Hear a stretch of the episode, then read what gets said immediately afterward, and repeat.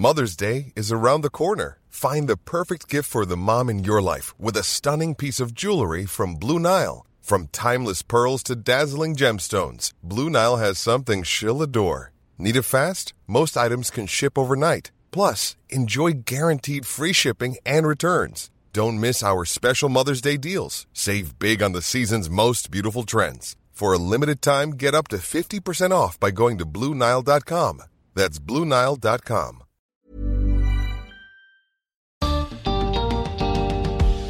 Una fracción muy alta de la población del mundo no tiene acceso a la justicia. ¿Será posible resolver este problema utilizando tecnología digital? Bienvenidos al podcast de TED en Español. Soy Jerry Garbulski. Nicolás Lozada es abogado y quiere que la justicia sea más eficiente y pueda llegar a todos. En su charla en TEDx Externado, Nicolás comparte lo que aprendió diseñando sistemas para facilitar la resolución online de controversias en Colombia.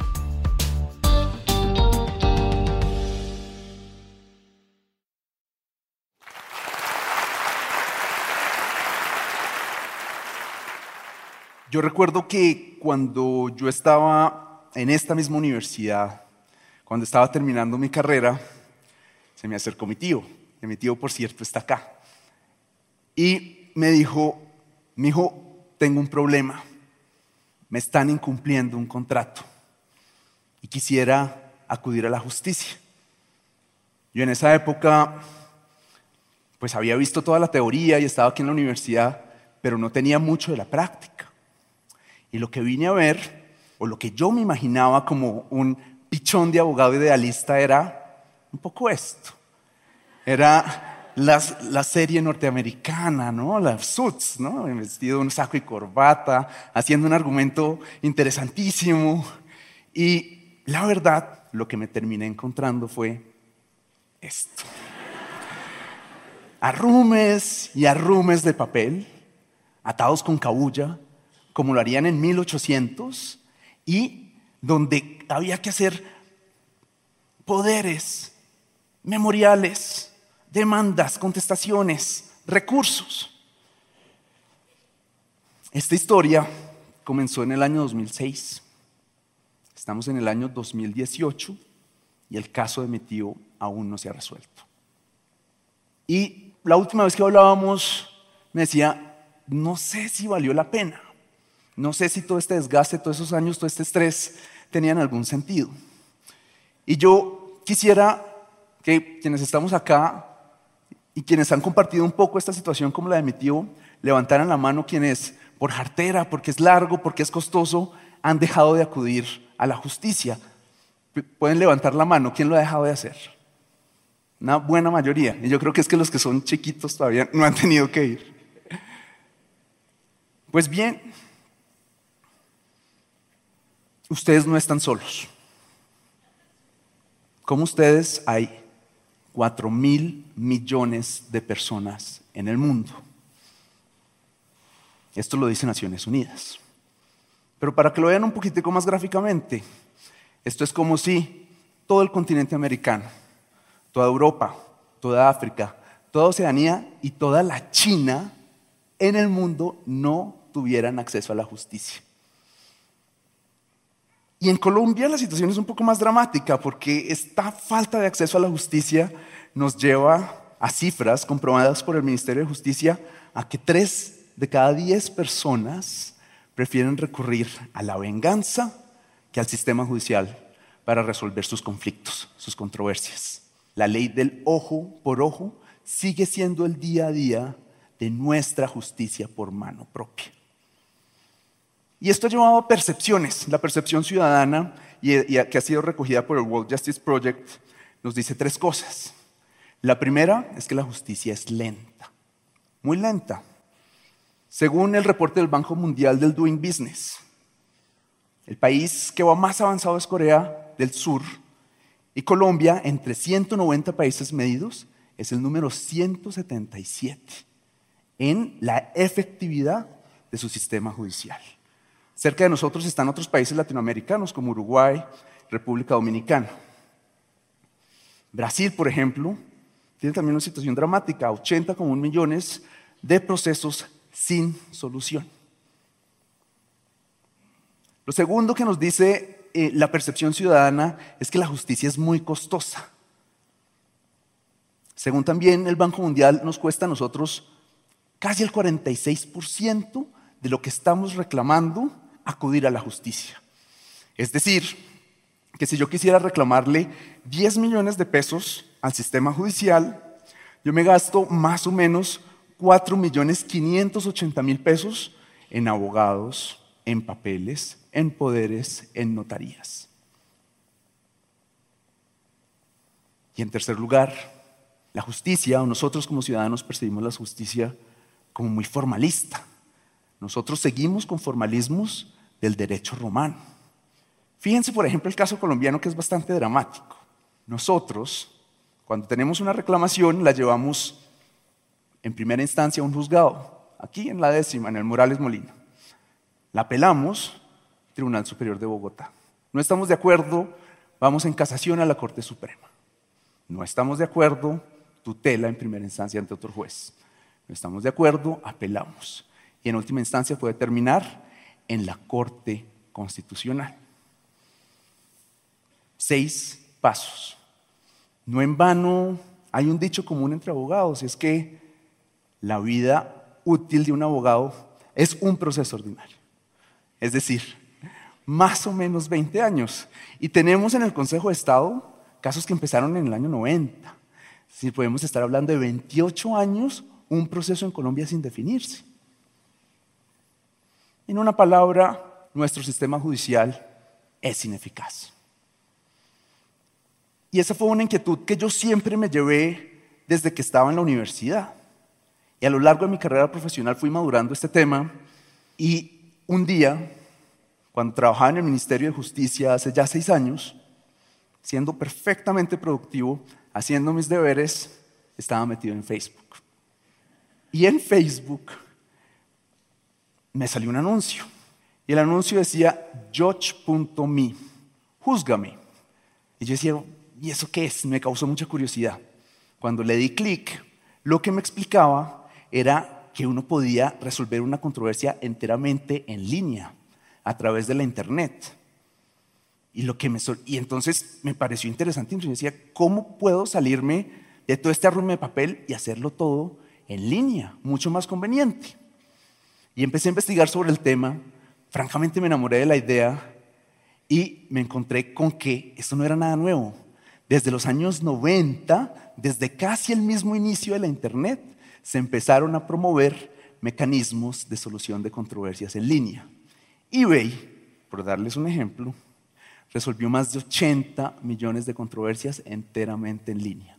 Es decir, que si yo tengo un problema y estoy vendiendo un producto a través de la plataforma de eBay, o hay otros grandes, Airbnb o Alibaba, cuando yo tengo esta controversia, la puedo llevar directamente en el sistema y el sistema me la va a ayudar a resolver. Pues bien, desde ese momento, entonces, le empecé a trabajar mucho. Yo le hablé con un grupo de personas y le dije, ministro, este es el futuro de la justicia, tenemos que hacer algo. Y empezamos a hacer un grupo y el grupo estuvo conformado por gente del gobierno, por gente de la academia, incluida esta universidad, y por entidades multilaterales. Y me delegaron en algún momento ir a Naciones Unidas a hablar de este tema. Pero eh, lo que sí me dejó esa experiencia de seis años fue trabajar en un reglamento y en una plataforma para que podamos hacer esto en Colombia. Y en eso venimos trabajando en los últimos seis años y hace apenas unos meses, en julio, logramos que fuera aprobado. ¿Y en qué consiste? En el caso de mi tío, por ejemplo, si mi tío tuviera su controversia, él podría abrir un usuario, un usuario como uno lo haría en Facebook, y llevaría su reclamación o su demanda también directamente en línea todos los documentos, todas las pruebas irían a esta plataforma electrónica y la empresa a la que mi tío estaría demandando también contestaría por este medio. Comunicaciones a través de correo electrónico. Primero entramos a una negociación automatizada, que las partes puedan en lo posible solucionar sus controversias y en el caso de eBay funciona para el 80% de los casos. Pero si eso no es posible, lo que proponemos en esta plataforma es que se pueda nombrar un árbitro online. Un árbitro es básicamente un juez privado, un juez al que yo le pago para que me resuelva la controversia. Y este árbitro resolvería el caso en dos meses, en principio. Entonces ya estaríamos pasando de 20 años a dos meses, que está bastante bien. Sin embargo, hay peros. Siempre va a haber peros. Y yo me acuerdo que cuando empecé a hablar de este tema, con las personas con las que les mencionaba, me hablaban tú y tu arbitraje online, como con la propaganda. Entonces, ¿usted por qué habla de eso? Eso no sirve. Nuestro sistema judicial es el que debería funcionar.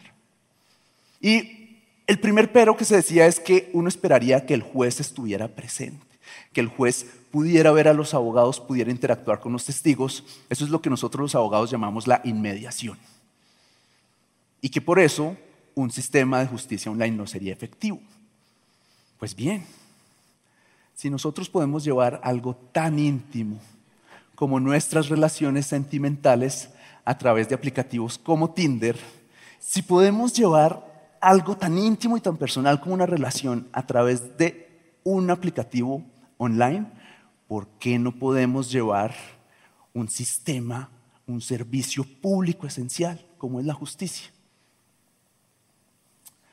El segundo pero, el sacrosanto principio del debido proceso. Y a nosotros los abogados, desde que estamos en la universidad, primer año nos dicen, es que hay que respetar unos pasos procesales, uno detrás del otro, y que el respeto de todos estos pasos es lo que garantiza que se haga justicia verdadera. Debido proceso nos ha llevado a absurdos como que en Inglaterra, por ley, para acudir a una corte, tanto abogados como jueces deben llevar peluca blanca. Eso hace parte del debido proceso. Y lo que yo creo que nos ayuda a este sistema es a lo siguiente, y es que las reglas en un sistema, en un sistema de justicia online, están autocontenidas. Así las llama Richard Susskind que es uno de los grandes visionarios del derecho. Y él dice que un sistema como estos nos ayuda a nosotros a seguir el paso a paso del debido proceso, pero que el algoritmo se encarga de que los pasos se cumplan. Y eso puede ser mucho mejor que un juez arbitrario que quiera saltarse los pasos. Otro punto, y es, todas las personas entonces podrían tener acceso a la justicia online. No estaremos discriminando a los menos favorecidos. Pues les doy un par de datos. Hay más de 4.021 millones de personas en el mundo que ya tienen acceso a la Internet. ¿Y se acordaban de esa primera cifra? De los 4.000 que no tienen acceso a la justicia. Hagan las cuentas. En Colombia, 63% de las personas ya tienen acceso a la Internet. Y esto es mucho mejor que el 80% de las personas que deciden no acceder al sistema judicial, porque como los que levantaron la mano, les parece que no vale la pena. El tercer pero, pues este sistema es costoso. Si yo voy a utilizar la justicia online, voy a tener que pagar por ella. Pues esto no es nuevo. eBay, como ya les venía mencionando, ha podido bajar los costos para que cuando haya la intervención de un ser humano, un intermediario, un mediador, en este caso se paguen tan solo 15 dólares. Mucho menos de los 4 millones más o menos de lo que yo les estaba hablando antes. Y como lo hablábamos con el mensajero que trabaja en la oficina en la que yo estoy vinculado el otro día y es, si yo tengo plata para pagar Netflix, ¿por qué no voy a tener plata para arreglar mi conflicto? Por último, el cuarto pero es que a veces se habla de un sistema sesgado. Y en el caso de eBay o de Airbnb, se dice que el sistema está diseñado de tal manera que se favorezca a los consumidores. Pues bien, el reglamento colombiano y la plataforma colombiana responden a esa inquietud. Y no va a ser un sistema que pertenezca a la misma empresa, sino que por el contrario va a ser un sistema que va a ser dado por un tercero. Por ejemplo, una cámara de comercio. En ese sentido, el árbitro que se nombre no va a tener vinculación directa con la empresa, sino que nos va a ayudar un tercero a solucionarlo. Está bien chévere, ¿no? Pero esto apenas comienza. En Australia existe un sistema que se llama el split up. El split up es que cuando una pareja está en divorcio, y están haciendo la división de bienes con la ayuda de un algoritmo. El algoritmo les ayuda a identificar cuáles son los bienes que le deberían corresponder a cada una de las personas que se va a separar.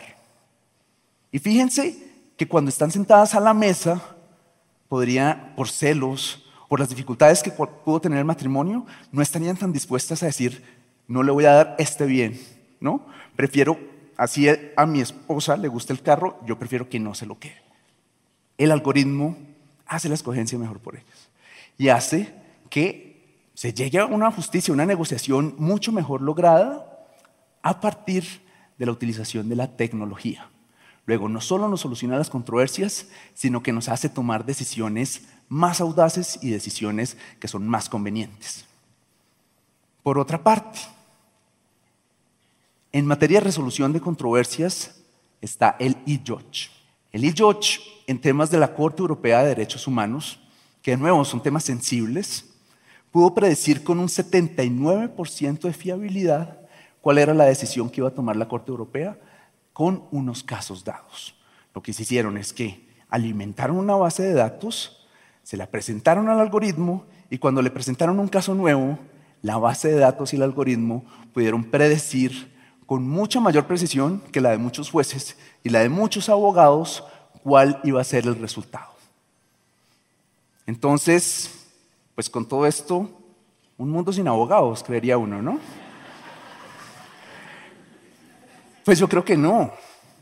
Lo que hacen estos mecanismos es darle acceso a muchas más personas que tengan posibilidad de resolver sus conflictos. Y al hacerlo, los abogados seremos facilitadores. Probablemente no cobremos tanto, pero podremos cobrar en volumen y podremos ayudarle a muchas más personas. Pero otro temor, Terminator con toga. Entonces, ahora las máquinas van a decidir por nosotros. Pues yo creo que no. Con un sistema de justicia online, lo que estamos logrando es una verdadera convergencia entre la tecnología y la capacidad humana. Fíjense que un sistema de estos permitiría que, por ejemplo, el caso de mi tío no fuera 20 años, sino apenas 20 minutos. Y lo que estamos permitiendo es que el sistema nos ayude a nosotros a tomar mejores decisiones, de manera que la justicia se haga cada vez más justa y más accesible. Y por eso yo creo que nunca como hasta ahora la justicia había estado en la palma de nuestras manos. Muchas gracias.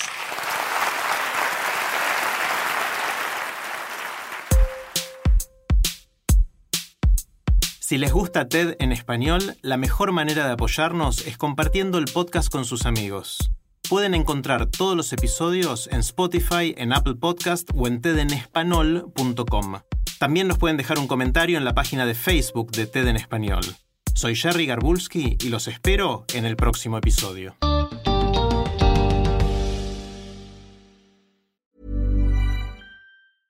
Flexibility is great. That's why there's yoga. Flexibility for your insurance coverage is great too. That's why there's United Healthcare Insurance Plans. Underwritten by Golden Rule Insurance Company, United Healthcare Insurance Plans offer flexible, budget friendly coverage for medical, vision, dental, and more. One of these plans may be right for you if you're, say, between jobs, coming off your parents' plan, turning a side hustle into a full hustle, or even missed open enrollment. Want more flexibility? Find out more about United Healthcare Insurance Plans at uh1.com.